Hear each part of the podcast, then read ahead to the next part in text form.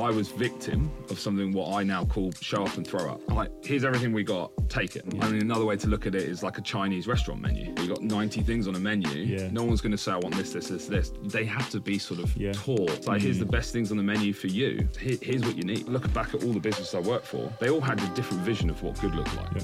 Whether it's sales numbers and targets or how you go to market or marketing, whatever it may be, like really defining that with a set of principles that people can follow. In today's episode, we speak to Luke Trayfoot, a real payments expert who is currently with Mangopay, previously with PayPal. But we also learn about how he used his gap year to manage Formula One drivers and to do charity work in Kenya. You've done a sociology degree and a law master's, and then you're like, and I was also managing Formula One teams drivers, and now I'm cold calling people. Yeah. Was there ever a time when you were like, actually, have I made the right decision? I knew that there was a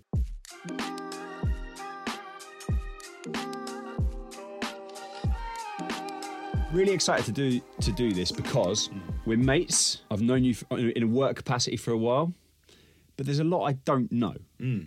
and I believe that great people in our industry story should be told because a they should be the celebrities rather than the Love Island people. Shoot me for that, but mm. I I believe that what you've achieved is so rare mm. that the story deserves to be told.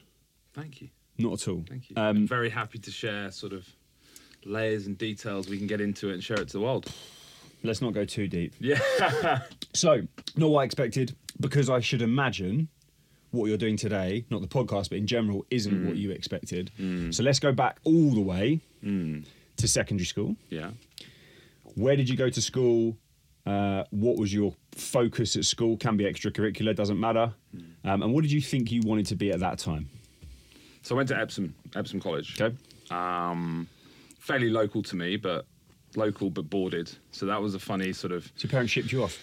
Pretty much, yeah. 15 minutes away down the road, but don't come home on the weekdays and Saturdays. You can come home Yeah. and uh, have some mates around. So, um, no, great school, really Yeah. good time, great friendships. Still got a lot of good friendships to to this day. Yeah, big big thing for me at that school was like the blend, right? So, for me, I wasn't necessarily a bookworm. Right? I mean, I was sporty and sort of played a lot of a lot of sports and very into um, yeah what they gave as a school, right? But um, I also needed some rigor and some you know some structure, right? And um, I've sort of learned that through the years that maybe with the sales sort of hat on as well Yeah. by boarding at that school, sort of having that time to, you have to get up at the same time every day. You know, your shit has to be together, Yeah, right? yeah. Um, and you know, I think from that, that really built some robust sort of mechanics for me to sort of build life upon. Do you know, there's, uh, Anna was saying to me the other day, my other half, she was saying, why do you wake up every day and go out and get coffee? Mm. And I realised it's because when I was at school, the black breakfast hall was 20 minutes away, like a 20 minute walk across the school. Yeah, right. So it's just a habit that was ingrained in me from from there. Right, getting up, getting out, Yeah. you know, and and sort of doing your thing, and so, you know, that as well as, um, I think, you know, when when you go to the position of what do you want to do, like I found the strangest thing was always, yeah, you look at exams and then you look at sort of university and so on. I had no idea, right? I really had no idea what I wanted to do. Yeah, some of my friends at early stages, lawyers, doctors, yeah, that makes sense, right? You have to go through that sort of process and then go to the right university, get and then the.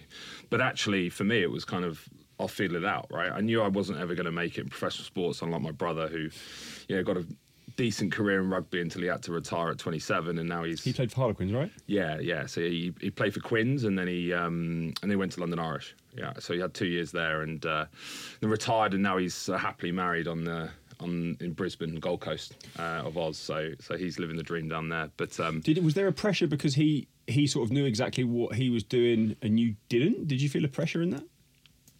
I wouldn't say pressure because he, was a younger brother, right? I think when you have an older sibling, maybe you're looking up, right? Yeah. But, but sort of, I think for me it was more, um, yeah, he found his kind of calling, if you will, right? He had a talent and he had an application. Um, I hadn't found it yet, but I had a big belief that I knew something would turn, and we'll get into that a bit later. Sort of again how I ended up here, but um, or where I'm at. But you know, I think more so in the case of guiding him. So I had a I had a sort of impact where he was at the same school as well, and being sort of four or five years older, I was sort of helping him through his stages, right? And so going up to what was Castleford at the time, where Yeah, you know, the England 16s, 18s, and 20s used to train, going over to the likes of France and supporting him, and you know, having there's a sense of responsibility as an older brother Yeah. to do that. Obviously, my parents were you know, involved, but Yeah. um, no, it was great. I mean, it was great to watch him sort of come through as well. What was funny was, you know, I would go and play rugby, and like everyone would assume that I'd be shit hot. so I get chucked in at sort of second row, Yeah. A, six. I had no idea what I was doing. You know, I mean, I kind of knew Yeah, rugby, yeah, right? yeah, but yeah. they uh, they expected a lot. So that was one of the big things when I got to university, which was trying to go to the rugby team, and then I realised. Probably not Maybe not. cut- The name's carrying a bit of weight, but- socially and, and on the sports field, right? So, so, so you when you left school, you didn't know what you wanted to do, but you still went to uni and you picked a subject. Yeah, so so actually, I took a year out Okay. um, on that purpose, purposefully to know, you know, I wasn't really a bookworm. I wasn't really sort of looking at education as a path to getting a sort of a course certificate and moving to something, Yeah. right?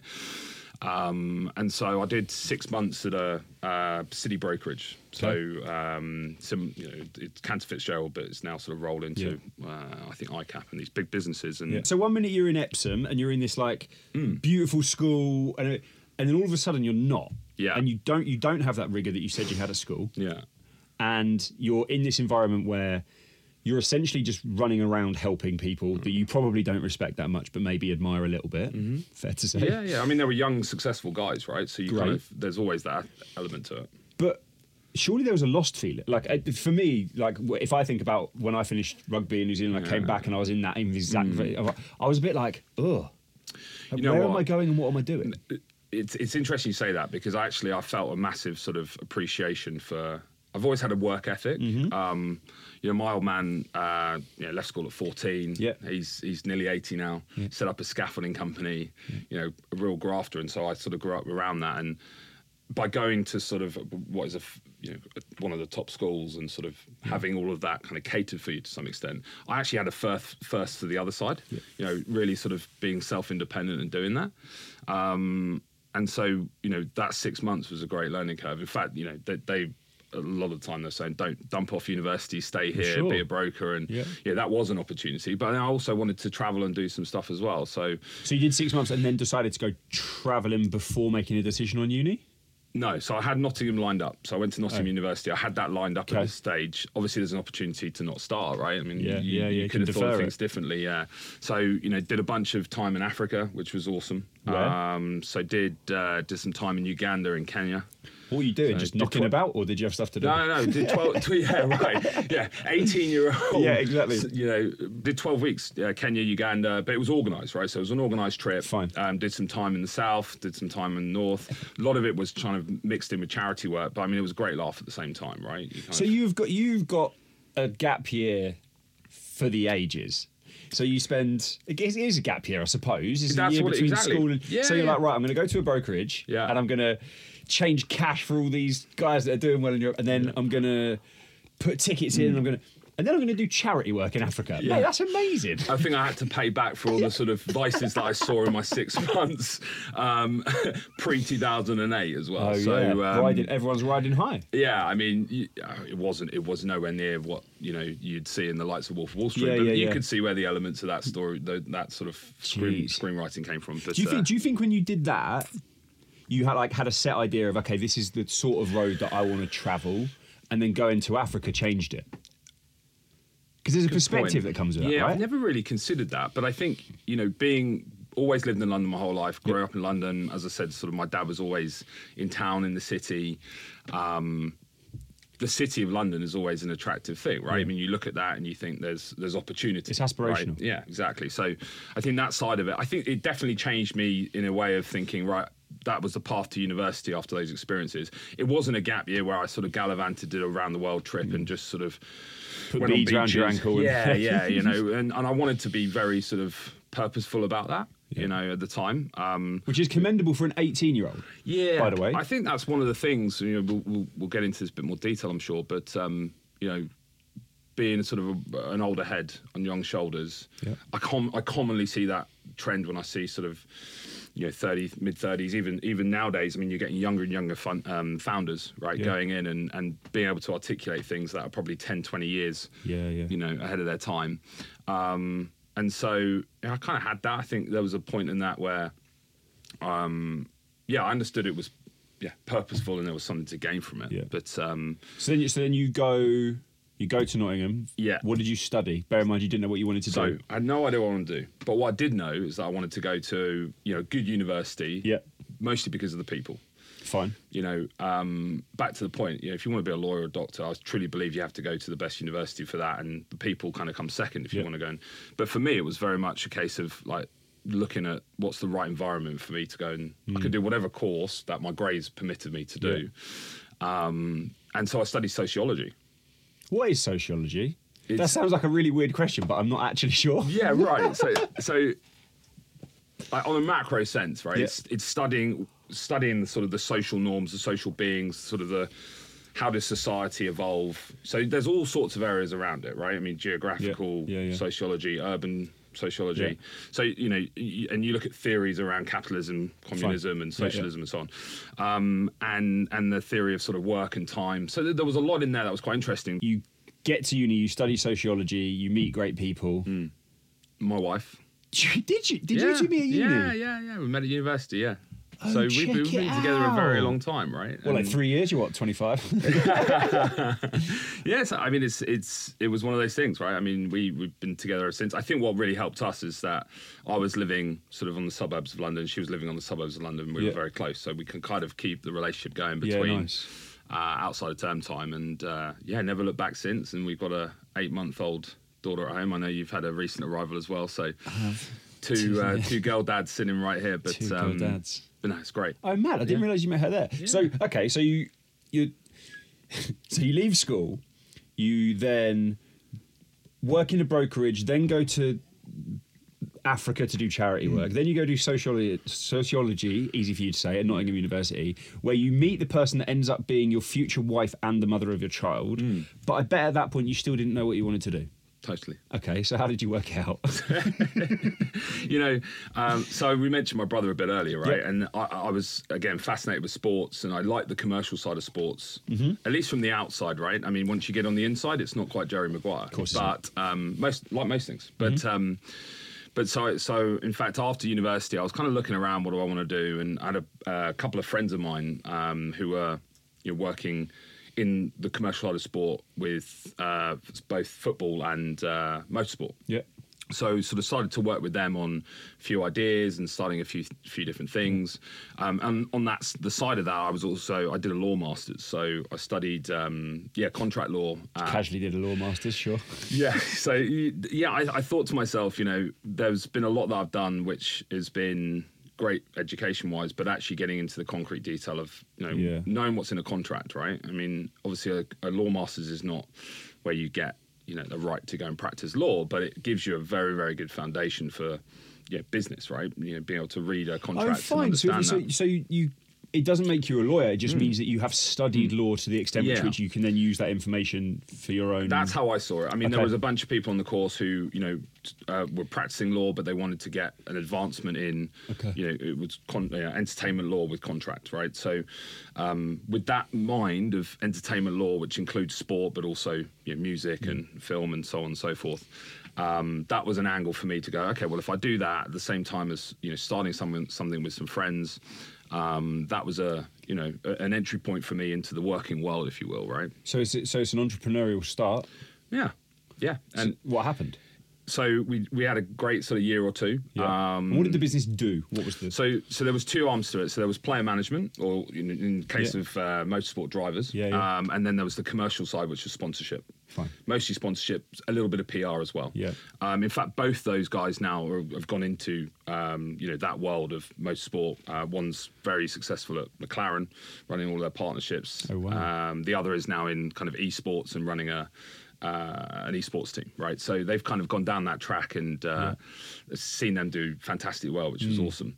Um, so we did a year or two. At, at that time, there was a F1 team called, called Marussia, uh, which was um, backed by a, wealthy sort of Russian oligarch. Uh, he wanted to set up a supercar brand, and so the way to build your supercar brand, Yeah. have an F1 car and show everyone sort of what you can do. So we were bringing, helping young drivers bring them through onto the you know academy process for them, plus some PR, plus some commercial sponsorship. So So the journey gets even weird. I'm not going to repeat it every know, time, it- but all of a sudden you're doing PR and driver management for a Russian oligarch's fledgling F1 team. yeah, right, back of the Epic. back of the grid. No one wants to be the back of the grid, but at least you're, You're on the there grid. somewhere, right? Yeah, exactly. Um, and then meanwhile, uh, my brother was looking for representation in in rugby, and Oh, he'd fine. he'd sort of got his pro contract and was you know looking around, and uh, so I represented him for for majority of his career. um, at the same time. So we were doing that for a few years, um, and then I had. I, it's funny because I, you know, I very much work on calendar years and my mindset of jobs and moving on and so on. And I, I, I I Where does that come from? you know, it must be down to structure, right? I mean, I like to work in that that cadence of sort of a reset. Christmas time's always a good time to sort of ponder and think what are you going to do for the year ahead and are you in the right spot and um and I remember at the time thinking I, I need to get stuck into something that's probably a little bit more um I don't know like like because the, th that world was very purposeful but I was very young right I was Yeah. sort of 21 22 trying to be an entrepreneur Yeah. With a bunch of friends it, it just didn't feel like work right and Mm. actually what's funny now is that there's a thirst for that in a lot of people who go Yeah. through that Yeah. process but you know I felt like I needed something a little bit more structured um, you get to a point where you think right, it would be great to get a, you know be on a payroll and you know have a big firm that you can go and learn from so um, so I remember that Christmas I was looking around for uh, for opportunities and I saw this business uh, that was hiring for you know junior uh, salespeople Oh, so you really went for the like, I'm just going to start at the bottom and go into Yeah, it. Okay, yeah, absolutely. you. Know, I had I had sort of no ego to think, well, Yeah. I'm doing done the sports things for a couple of years, and thought actually, you know, getting stuck into something, I've still got the opportunity to do it now. Yeah. And so there was business, great business called World First. Um, in fact, I think one of your other. Uh, you know, podcast guests, Yeah. Jeff uh, was at that business. We Yeah. didn't cross over at the time. I'd sort of left before he came in, but great business, international payments, and that was kind of my foray into fintech at the time. And Okay. this is pre TransferWise, pre Revolut, Yeah. pre what you see today to move money, right? Yeah. This was very much, um, you know, a, a business that was trying to displace the banks Yeah. and sort of bring the cost down. And So what's this, 2005? no, it's no, later two, than no, that. 12? Yeah, it's like yeah, 2012, Okay. 2011, 2012, Yeah, something fine. like that. but you've done a sociology degree and a law masters. We and then you're like, and I was also managing a Formula One team's drivers, as, and now I'm cold calling people. Yeah. Was there ever a time when you were like, actually, have I made the right decision? Hell yeah. you know, Don't take too long to think about the answer, mate. when's lunch? When's the end of the day, right? I Yeah. mean, there are points where you, you know, you have huge lows in that type Yeah, role, yeah, right? And I have huge um, admiration for, you know, people in the businesses I, w- I work for, right? Yeah. Where we have sales development reps, right? And look, that those days are not really there anymore. Um, I'm sure there's some businesses Thankfully, doing it, but way. but you have to be, you know, true belief now that you have to be socially aware of selling. You have to be video sort of friendly for selling. Yep. It's not just hitting the horn and No, no. hope for the best. Like, yeah, you get some results, but there are way better ways nowadays Yeah. with technology and Yeah, everything yeah. else. But you know, I still have a huge admiration for people who just basically get told to stuff it. You know, every because of how it made you feel. Yeah, absolutely. You, And the difference from what you were doing before as well.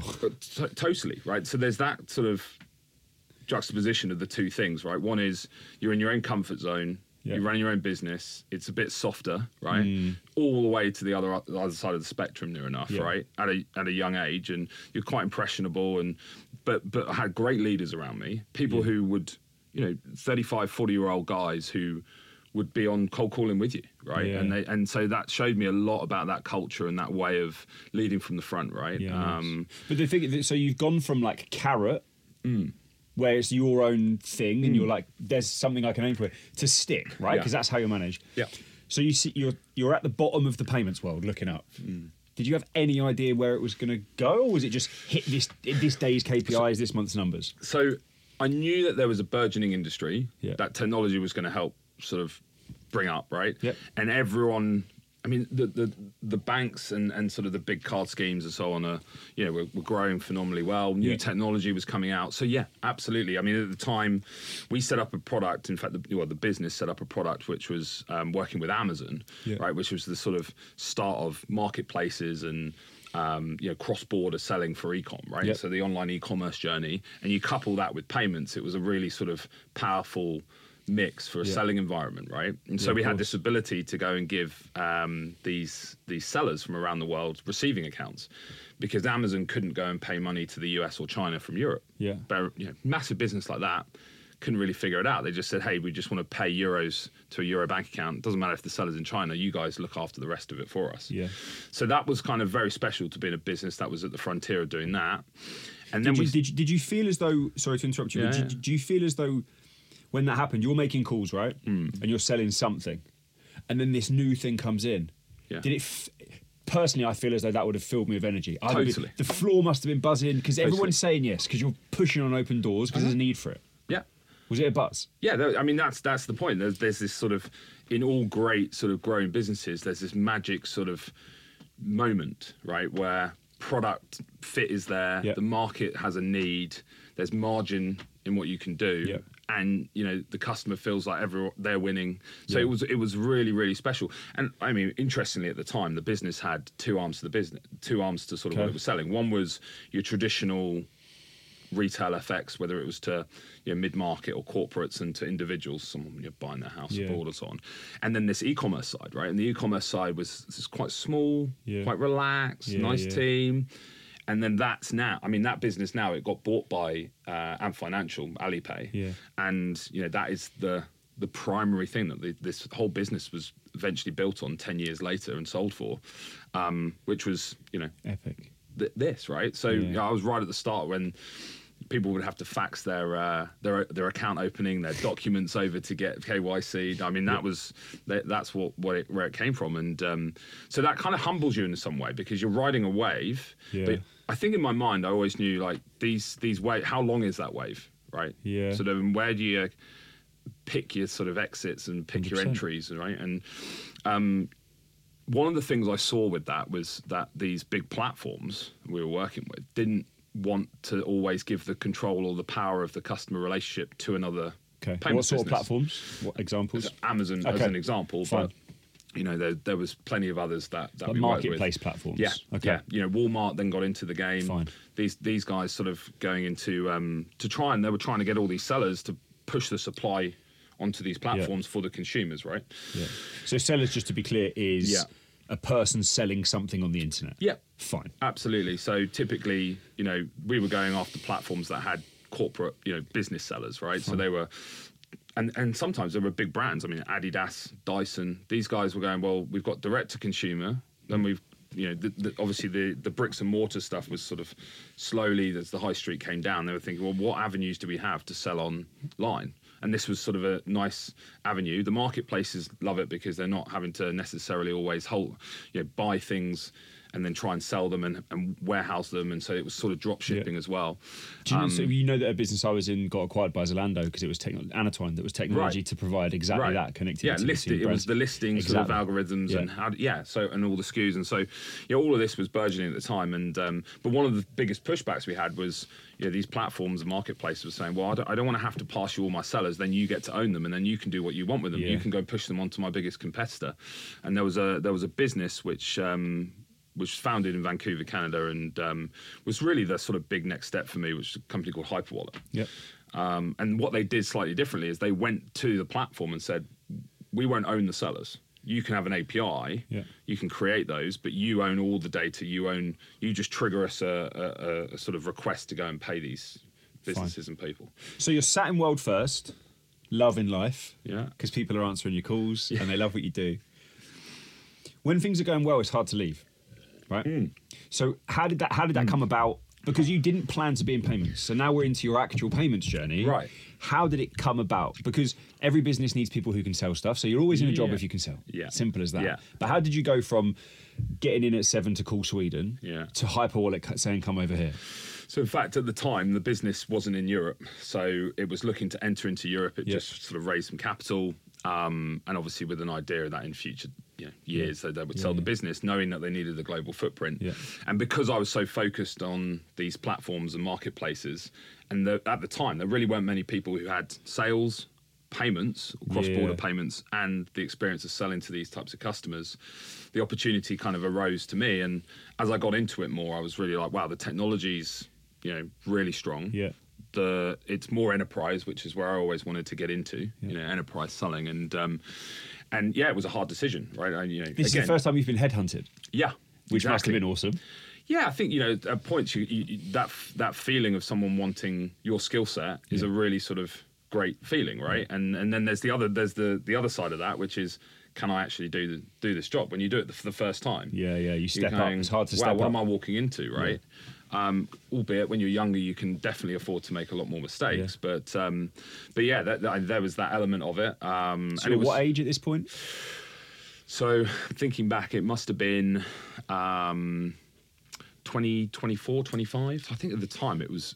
Again, US titles in Europe was always Yeah, quite yeah, interesting. big- it was, always bigger. Because it was big business development director. Wow. so director, but you were a director at 24, 25. Yeah, That's amazing. but, but you know, I, I think in the states they have a slight um, Yeah, difference to it. So it's not sort of managing director or one Yeah. of these titles. But yeah, at the time you're looking at first boots on the ground. You're looking at sort of how can you sell into market. so you've got this director title, Yeah. but and you've been set this task. Yeah.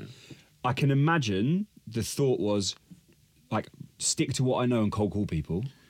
Or were you emailing people? Like, how did you go about booking all those meetings? Because it's a fresh challenge in a new company. Again, you know, it- it- it's it's that time. How much looking back, how much that sort of sales Yeah. mentality has changed, right? And then you're going into enterprise as well, right? And so there was definitely the element of getting on on the phone and so on, but it was more sophisticated in the sense of it was very much my first foray into like solution type selling. Yep.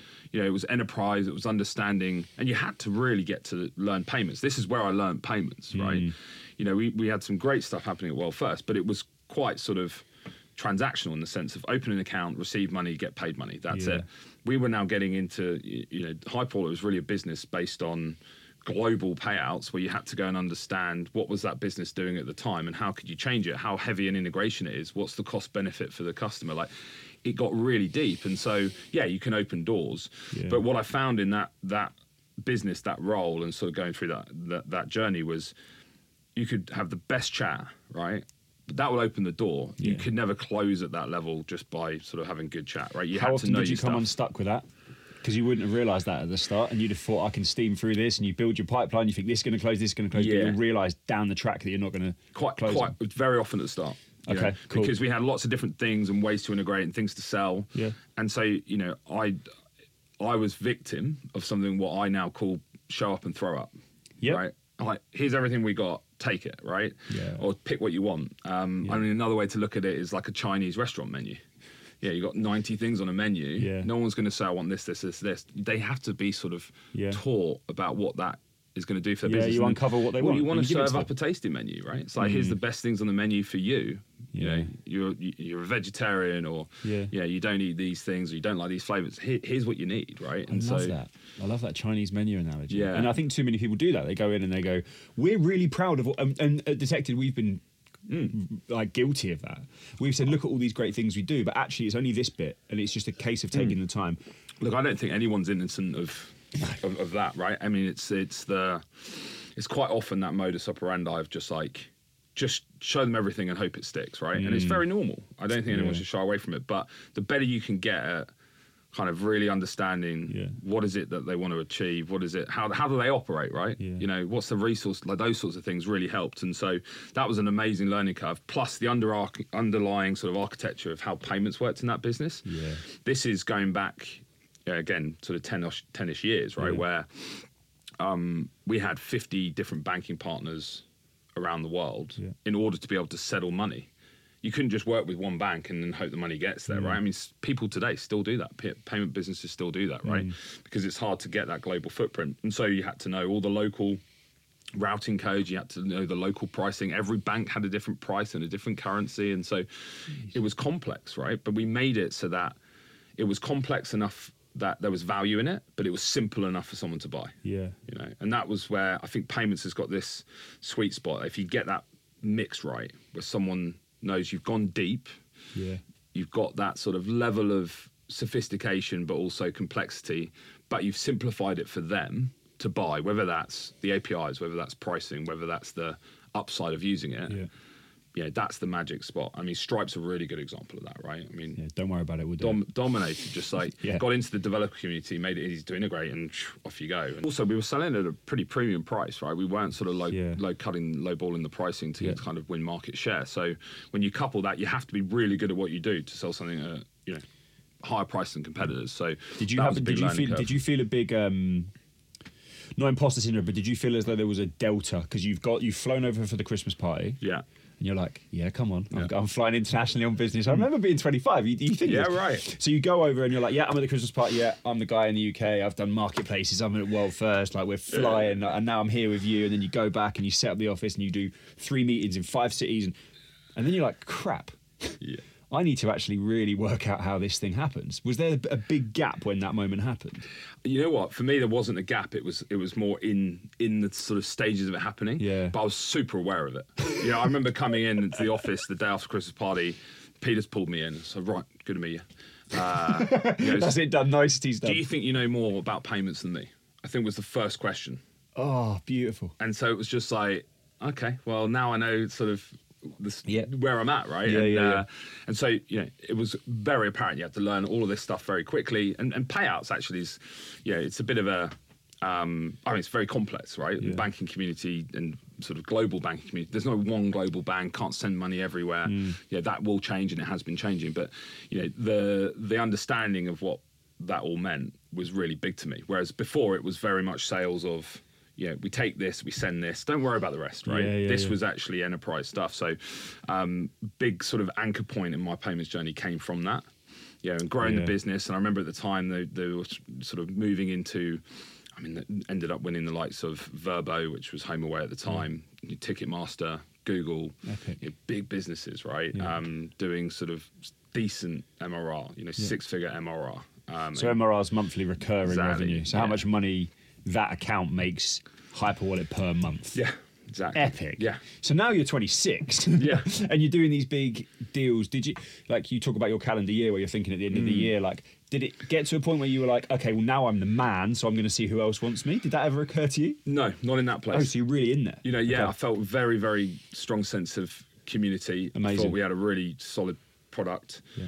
It did what it said, which is a sort of big thing in payments. Yeah. Does it actually do what it says? Yeah. Um, and and we had a we had a you know a great couple of years ride on it until um, you know and then I'll say until, but PayPal bought the business, right? Um, Epic. I just honestly, when I hear of anybody getting a big result, it actually just fills me with joy. Yeah. do you know I mean? Like, I want people to do well. It's amazing. Absolutely, right. So, how involved were you in the acquisition? So not much, like from a, from Fine. a sort of uh, arm's distance, if you will. Yeah, I mean, nice. a lot of that was happening West Coast states and, and sort of meeting with potential bu- suitors of the business. But I was running the European business at the time. So, from this, from this, from when you joined to that point, how Um, Yeah. long was that? That was two and a half, three years, I think. So, from yeah. so you go from cold calling at WorldFirst Yeah. to I'm at your Christmas party at my new company, Yeah. and then two and a half years later, you're running the European business. yeah, yeah, boy. yeah, and it was great. You know, we we we had. Um, we had a lot of lot of like amazing things that happened in that journey and finding different things about the European market versus where product was in North America wanting Oh, things. there's that nonsense as well, where American Right. companies think Europe's one town. Yeah, yeah, exactly. And, and so, it's, and, but also the way you know American businesses, and and uh, again, we we've got to put our mindset back ten years, right? It's like they wanted APIs, but they kind of wanted an interface and a portal and manual. They're happy to do manual because culturally they're very used to going into a bank asking or, or getting paid by a check and Yeah. so and so. But in Europe, the banks were already off to the races with APIs, Yeah. and so we were selling technology kind of at the forefront of JavaScript widgets, so that could have a smart form. Yeah. So when you have, you know, you're in Thailand, right? You need to have different. You need to put in different local bank details than if you're in Europe or if Yeah. it's in another market. So, um, so we were doing some really great stuff with that, and yeah, again, it, a lot of that role. That's where it started to become less. I mean, I was still selling, right? But it was more. How do you take things from that coal face, bring it up to the business, work with the CTO, the CPO, the C- Yeah, nice. work with those teams to say, here's what I'm finding, here are my bets, Hmm. this is what I think we need to do. And then if you couple that with the um, the appetite for the senior leadership of that business to come to Europe to get into the meetings to Yeah, nice. understand it and see it in front of them from those customers that these are the things you need to have if we want to work together it was like this magic sort of moment where they were building for that, and then on you know to couple that to to get acquired by you know at the time it was second or third biggest payments business in the world, probably outside of Mastercard and Visa.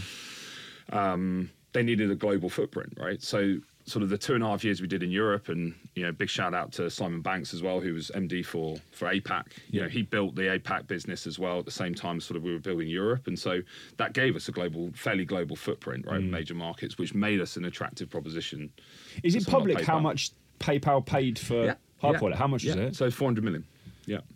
just the the scale of all of this stuff. This is why this is why I say that these conversations need to be had Mm. because that is an enormous amount of money to Yeah. pay for a payment. Like it's just and actually, if you then look at it in the grand scheme of things, it's tiny. Yeah. Because there's companies that are bought for billions. So Yeah. that's that must have been a big um, a big realization that like I am Luke Trayfoot and I am now in the payments industry. Yeah, I think that was. This is the thing that that was the that was that point that journey point between sort of selling and selling something in payments, but to being in a business like PayPal. It's like Yeah. yeah, you, you only got to look back at their history of making acquisitions and their growth and being a huge consumer brand, right? Most of the other, other businesses weren't consumer brands. You're now mm. working for Yeah. what is a big merchant business. Yeah. That's how they get the consumers, but the consumers Yeah. make that business, right? And so the flywheel of that, and um, working with all the other folks in there that have been there for various different points in time and being acquired in, and you know, I quite I likened it after the kind of first year when we did a lot of the integration work, right, and sort of making sure that my folks got put in the right places, and um, you know, for anyone that's going through that, it's very hard when you get bought by a bigger business, but you know, I tend to always give the advice of just like you have to jump in with the company that's acquired you. Yeah. You know, you don't resist that. Just go in with it. Because you're going to lose. Exactly. You know, it's it, Yeah. you just and, and actually it just means you embrace it. You can find out if it's not for you. Yeah, you find something else. But Yeah. I find a lot of people um, in recent recent roles, you know, where we've acquired businesses, they kind of resist that. You know, they Yeah. kind of want to stay in that place and. Um, and so that was that was a big learning curve, and then along with that, you know, we had I always likened it a little bit to an F1 car, right? We had all these pieces, right? It makes sense. you had all these pieces, but kind of it was very hard to put them all together, Yeah. right? And and that's a that's a known thing. I mean, it's when you're acquiring businesses, that is a very very tough thing to do at scale and at pace. What was your title uh, by the end of your time at PayPal? So I was director for uh, An actual director this time. Uh, Exactly. Yeah, yeah. Like, like not a business development director. Yeah, Yeah, yeah, yeah. yeah, And and um, and uh, for platforms and marketplaces. Okay. So, what does that role actually mean? what was fascinating when I came in, we, we sort of got acquired by them, is if you think about PayPal being a merchant business where you know online merchants need to offer a payment method Yep. in PayPal, and then the consumers who opt to use it, and so therefore it's a closed loop system. Mm-hmm. But as the sort of as the internet and online e-commerce is changing so much, they didn't they kind of didn't have a, a part of the organization that was set up for selling into those what are quite complex like merchants or co- complex sort of platforms. And so in fact it was you know i went into the business and just said look i think you're underservicing this segment and it's a big segment right? I mean you think the amazon ebay business models, but there's you know tens of thousands in Europe, hundreds of thousands around the world. You know, they have this issue where they have to collect money, hold money, pay out money, and KYC all their users. It's like that's great, but we're going in doing the, the the collection part, but we've got all the pieces to do everything else, but we're not selling it, and so people weren't targeted to kind of do that. Plus, it, you know, it's complex, right? You've got a lot of regulation around money movement, especially in mm. Europe with PSD2. So for me, that was an opportunity to come in and make a difference. And you come back to kind of if you sell, if you're a good seller in a business, you know, you'll do well. I, I, I sort of twist that over time into being a producer. I always think if you're in any role, you can still produce for a business, right? That's a I gr- I know. absolutely. The, the only thing I've heard that's similar to that is to refer to yourself as an enthusiast rather than a beginner. Right, right. Right. So just think about yourself as a producer in a role. It's such a magnificent way of thinking about Yeah. how you can impact a company. Yeah, I love that. You know, producing for a company, yeah, if you're in sales, you've got to hit your numbers, right? Yeah. But you think about all the things that you might find on the on the ground that product need or that compliance need or finance need to understand, right? You know, you have to kind of do those things. And so I felt like there was a great opportunity to produce for that business and kind of help them sell more to more Yeah. more businesses and, and get that sort of flywheel going. Albeit, you know, in a business like that, you, you can't turn the, the you needle can't, of course nowhere near like you can in others. But still, So you were director director of marketplaces, and your responsibility, I suppose, was to grow PayPal's penetration into marketplaces in Yeah. a region. Is that yeah, right? Yeah. So it's across EMEA. Um, So get as many marketplaces, it- just to bring it all the way back. Yeah. Get as many marketplaces. So that is the likes of like an Amazon, but every version of Amazon, Etsy, whatever. Yeah. Get as many of those companies offering PayPal as a payment option at checkout as possible. It, in fact, it was even deeper than that because the the you know PayPal had a lot of these businesses already, Yeah. but they only had the checkout button in those businesses. But it had the ability with Braintree to collect credit cards and Apple Pay. so Braintree was another company that PayPal bought. Yeah, yeah, Okay. very successful US uh, credit card sort of processor, Which was Um, part of eBay at one point. Oh, it was part of eBay and PayPal. And So- then when PayPal went off, Braintree went with it. Is that yeah, right? exactly. So Okay. Braintree is now sort of a, a- a you know a, a wholesome part of, of PayPal, as Yeah. is Hyperwallet and all the other acquisitions they made, Zettle and so on. Yeah. But um, you know, you're looking at a business like Etsy, and you're looking and saying, well, yeah, that's great. You're using PayPal in one way, right? What about being able to pay out to a PayPal account? Hmm. What about global payout disbursements through Hyperwallet? What about credit card acquiring through Braintree? What So about it's, fraud as, so it's, as, so it's Yeah. as many marketplaces using PayPal, but using everything that PayPal offers using rather their, than their- just the exactly Okay. their whole suite of, of services and and that was the complex issue that I mentioned before which was no one was you know people were going in and selling the sort of PayPal checkout Yep. But um, and this has changed now I mean the, the teams are far more sort of integrated with Yeah. all the product sets but at the time it was still you know sales teams by product set and so um, you know, Peter and I always used to laugh because it was when we first got in there. You go to a meeting and it was like the clown car with about twenty people coming out of this tiny little Fiat 500, right? And you'd have you know one selling cards, one selling you know PayPal, all to the same person who Oh, sat at the other side of the table. Like, what is going on? And guess what? You have a one hour, you have a one hour meeting, right? so you So- then you get you turn up and throw up. You give them the full Chinese You've got no option. because you're not taking the time to ask them the question. You're just wheeling out here. You don't have the option. You're fighting to try and get you know FaceTime and, and, and sort of share a voice. So what you were doing really, like owning a revenue number, fine, but Hmm. you're you're not just saying right, we're going to sell this thing to these people. You're saying here is how we're going to sell it, and we're going to change, try and change the internal PayPal processes. Yeah, like let's have a let's have a team of what we think are really great sell- salespeople That who know can all the sell stuff. all the ga- the whole gambit, Bang. rather than trying to bring all these people into one meeting, being specialists on a product set. Let's be a specialist on a type of business or a vertical, right? Yeah, yeah, yeah. Okay. And so that you know was great learning, and a lot of the time we were having to pull people in who were specialists, but we'd do that behind you know the Yeah, doors, yeah. and then we'd have you know one sales rep, one solution engineer going in selling it. Once And- you know more, and Yeah, you can pick yeah, it. yeah, yeah. Yeah. Epic. So then the PayPal time starts to come to an end, and you're then considering options. yeah, yeah. With, by the way, a stellar career behind you already. Yeah, was, I- you're, you're in a, you're in a spot where you're like, okay, I can go almost anywhere. I, th- I think you know that that that was where the next decision lied to me, which was you know, lied out. Sorry, that that to me it was it was it was kind of a case of well, you've you've done the sort of up and coming thing in WorldFirst, you've done the sort of high growth Series A, Series B type sort of 200 people business, and now you you kind of done a three four years at the 20,000 big guys, like.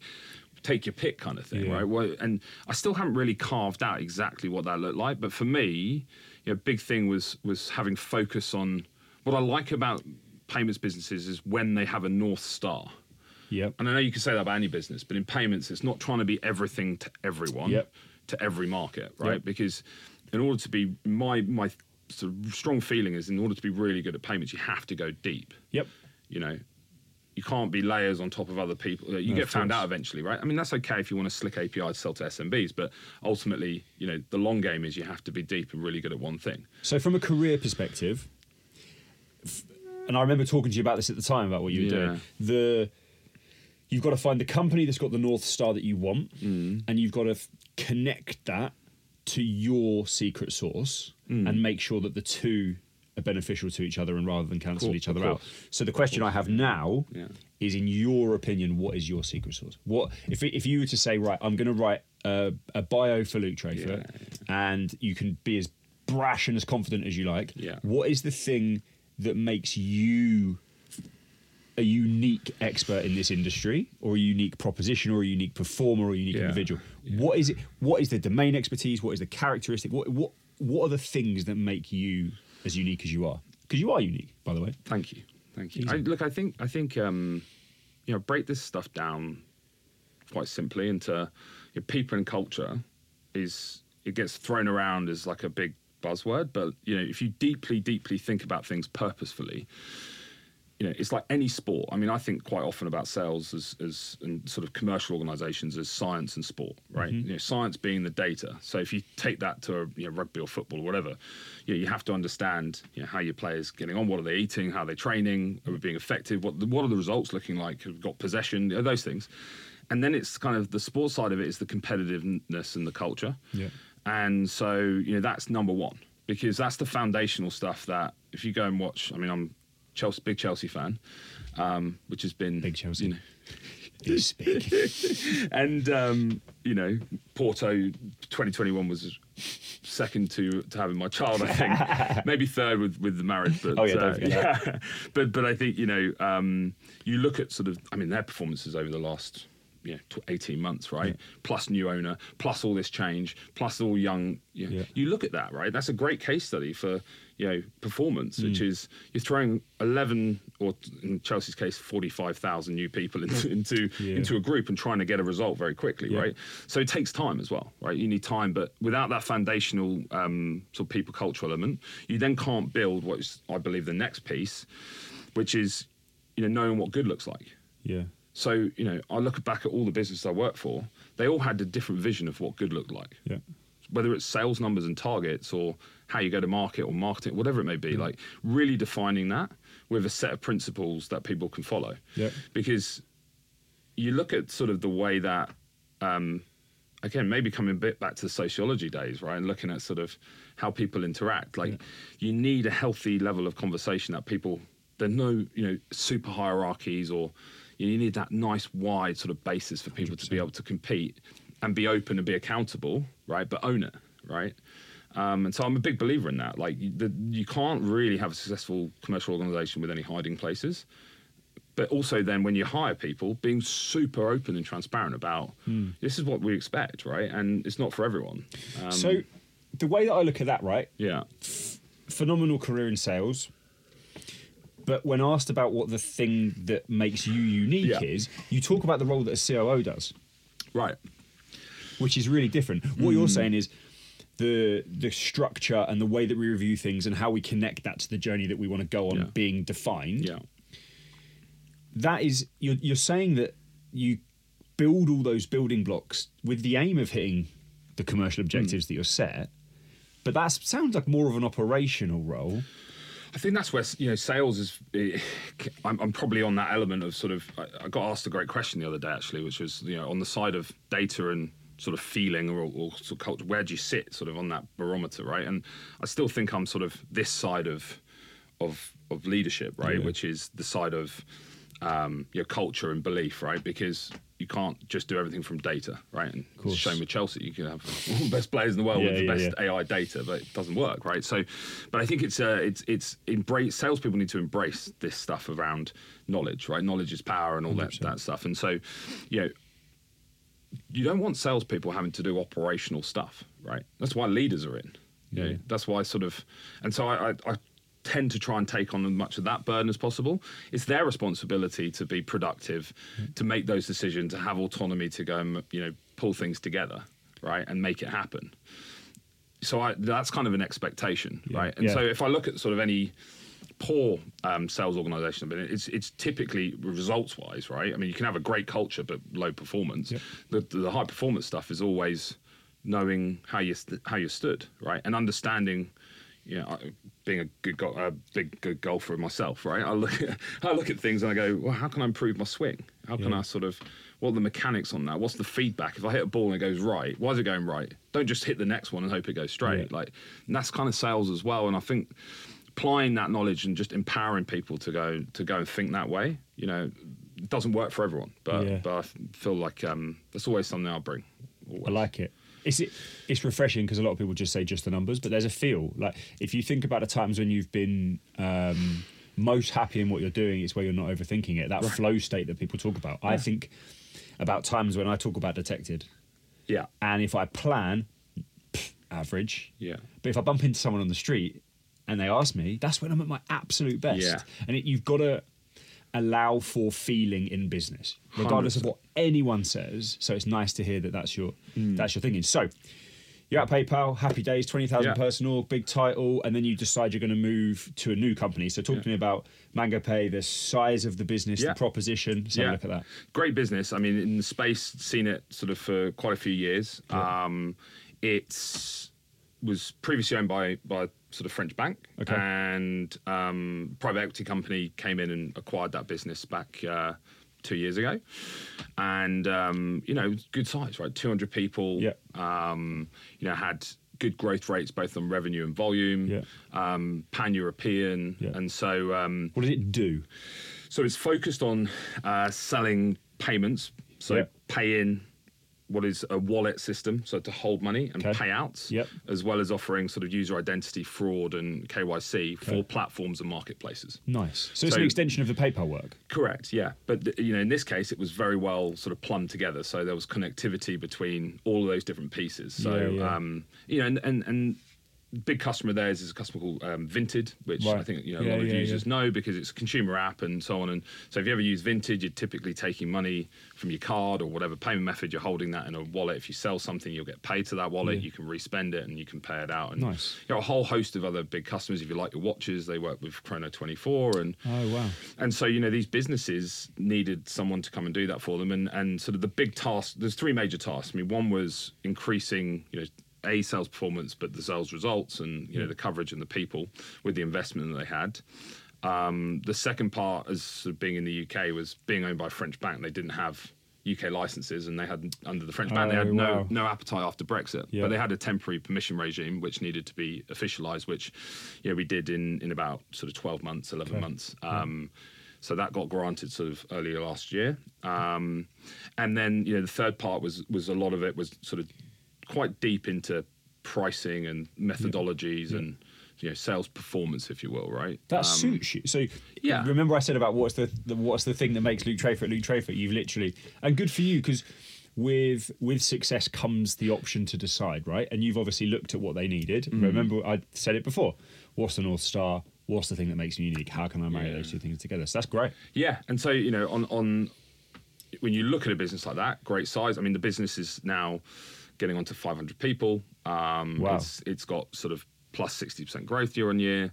Um, signed some really big customers. Yeah. So um, it's going on a you know really really great journey, and um, and it's it's fascinating to work with. Was the CEO and founder? He founded the business, right? Amazing. Still at this stage through that. Also under private equity, you know that that sort of changes that sort of investment course. dynamic quite a bit. So lots of learning from that. So lots of you know you look at things with payments is very hard to find any sort of perfect company, right? Payments is hard. It's really mm-hmm. complex, really hard, and so you just got to find that people culture. You've got to go and find sort of something that's on a precipice of doing something great, right? And so and then add your put your stamp on it. yeah, absolutely. So speaking of stamps, I'm mm. going to ask you for a prediction. Yeah, Um, it's a broad question, right? Where's the industry going? What are, mm. what are the hot topics? And I, you know, I've got my own, I've got my own views. But if you, what does payments look like in five years' time? Like, uh, it's a really broad piece to take whatever you want from Yeah. it. But what are the big things that are going to change? Pick as many as you like. sure, sure. I, so I tend to think of things like what's what's going wrong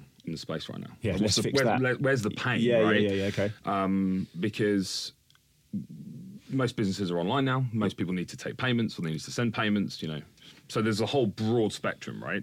Um, so, you know, I think what there's a lot going wrong around um, the speed of money movement. You know, there's still a whole bunch of sort of what is fairly archaic money movements, right? So something that we've seen recently is open banking and what is called account to account payments. Yeah. so that's a person sending to another person. So it can be one use case, but effectively think of any bank account having to send money to any bank, any bank account. Well, that's kind of the same thing even when you use a card, Yeah. because you've got money being held in a bank account Yep. or a credit card account, Yeah. And then it's having to get to the merchant's bank account so they can Yeah. reconcile it as their revenue. So um, turnover. So so that's kind of how do you how do you take all those kind of complex parts between that? And um, you know, I think Mastercard and Visa and Amex still huge, huge businesses. They will always be around, um, and they've built great ways to sort of entice consumers and merchants to continue to utilize, and, and it works, right? I mean, Yeah. you can go on holiday to a far-reaching place and get out your Visa or Mastercard card, it probably will get accepted, Yeah, right? exactly. So. So it's very hard to displace that. But if you think about, then you drill into the use cases of, of A to A. It's like, um, you know, seeing that's quite a lot. HMRC have just started to offer it, so you're paying your sort of tax bill, right? You can go in, you can just click pay by bank. It opens your banking app. It's then verifying you through Face ID. I almost refuse to accept that HMRC are doing anything even close to innovative I as that. it may well be a PR spin. Yeah. um, but I mean, Amex is another example. You think they they've got Amex cards, people need to pay those bills, right? Yeah. You go in quite often. I mean, people will see pay by bank. Yeah. It opens a bank account that doesn't belong to Amex, right? It could be Barclays, that was Yeah, whatever yeah. it be. You press it and it's just automatically sent. The great thing for the consumer is that you feel like you've sent it and it's it's clear, Yeah. Right? You're not sort of hoping that it's been mm-hmm. received by fat fingering in a bank details. Yeah, yeah. But the big side of it is the merchant, right? And so what what is it that the merchant needs when they're receiving money? Well, they want the money to come as quickly as possible. Yeah. They want it to be reconciled for them. Yeah. You know, whether that's in their accounting system, whatever it be. So they don't have to go and employ a bunch of people to do all this manual work and hope there's no errors, right? Interesting. But also then there's that work of who hasn't paid. Yeah. So you, you kind of have it helps with that operational element of of, of you know, payments, and so I think there's a huge opportunity for that to continue growing. Nice. Um, more so on the payment side than the data side, because Yeah. open banking opened up all the data. Yeah. and that's great. You know, credit ratings, or you've, you sometimes I think you've got other apps where you can pull up your, your bank balance and Yeah. so on. I mean, We're, we're sometimes great. asked to pull that in as a data point, but I'm Right. You know, great, great if you can um, find a business sort of logic around it, and there are a few of them. Mm. But I think you know the underlying payments infrastructure of people who can actually make that money movement Yeah. happen seamlessly and at a lower cost, right? Yep, that's is, is is is definitely going to continue to to work. The challenge with that is getting the consumer adoption. You know. Yeah. So you know, as a consumer, you got your card details saved, you got Apple Pay. It's like oh, I'll just use that, Yeah, right? So it's got to be convenience is the only way to do it, isn't it? convenience or reward. You know, you have to Oh, yeah, you nice, can okay. entice or sort of because if you're lowering the cost as a merchant, right? Got can space. you can you might be able to sort of entice people to push that on to because once you know there's a lot of data out there that suggests once people use it, once they use it once, they build trust. They, they- you know, they don't change, right? Mm. Yeah. I mean, that's happened for for decades, whether it's cards or PayPal and so Yeah, on and so forth. So that's one really big big one for Yep. me. I think another um, another big space is this use of AI, right? But sort of it's still Yeah. very early days. Okay, so if you were going to pick one thing in payments Yeah. that AI completely changes, what is it? So I would call this, for lack of a better phrase, smart routing. Okay. So you know there are there's been over the last sort of five odd years there's been this emergence of payment orchestrators, right? Yep. But really they've been around for a long time. ACI is a really good example of a business that had all these payment methods and you can plug into their one gateway and Yep. then you can push money to however you want.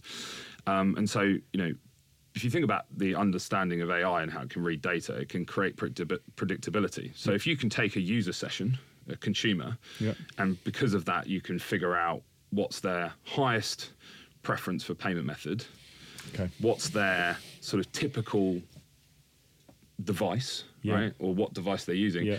and then throw up the right. Oh, bang! So if I'm so if I'm on my phone, Yeah. and I go on to Etsy, let's just say, Yeah. and I every time I buy something, Mm. I'm like Apple Pay's their class.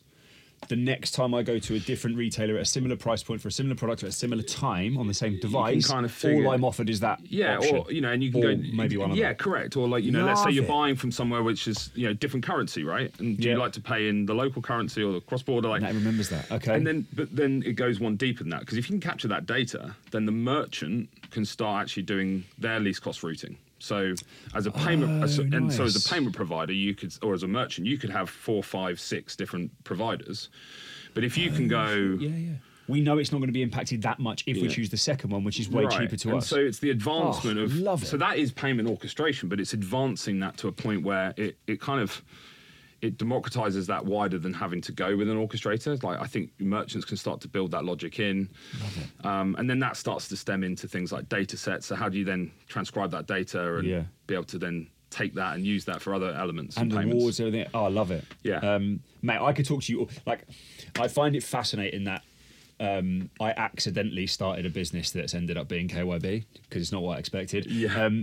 But and we serve payments customers. So Right. to, every time I spend time with you, I'm just like, oh yeah, like this is amazing because I Yeah. learn so much. Um, yeah, and I just love the journey you've been on. So thanks, Thank you, mate. dude. Thank you. And, and likewise, I mean, I think Detected's great business, and we've we've looked at uh, a lot of things together and, and what you've done. And I think there's a lot of payment businesses out there, as we know, who I mean, KYC, KYB is a big struggle. Um, continues to be. So I think you're in a really great spot to be able to service that. So uh, thanks for having me on today. It's been great fun. there. Cheers, mate. And that concludes another episode of Not What I Expected. I hope you loved that as much as I loved recording it. If you like it, let us know. If you don't, tell us how you think it could be better. Thanks and see you again.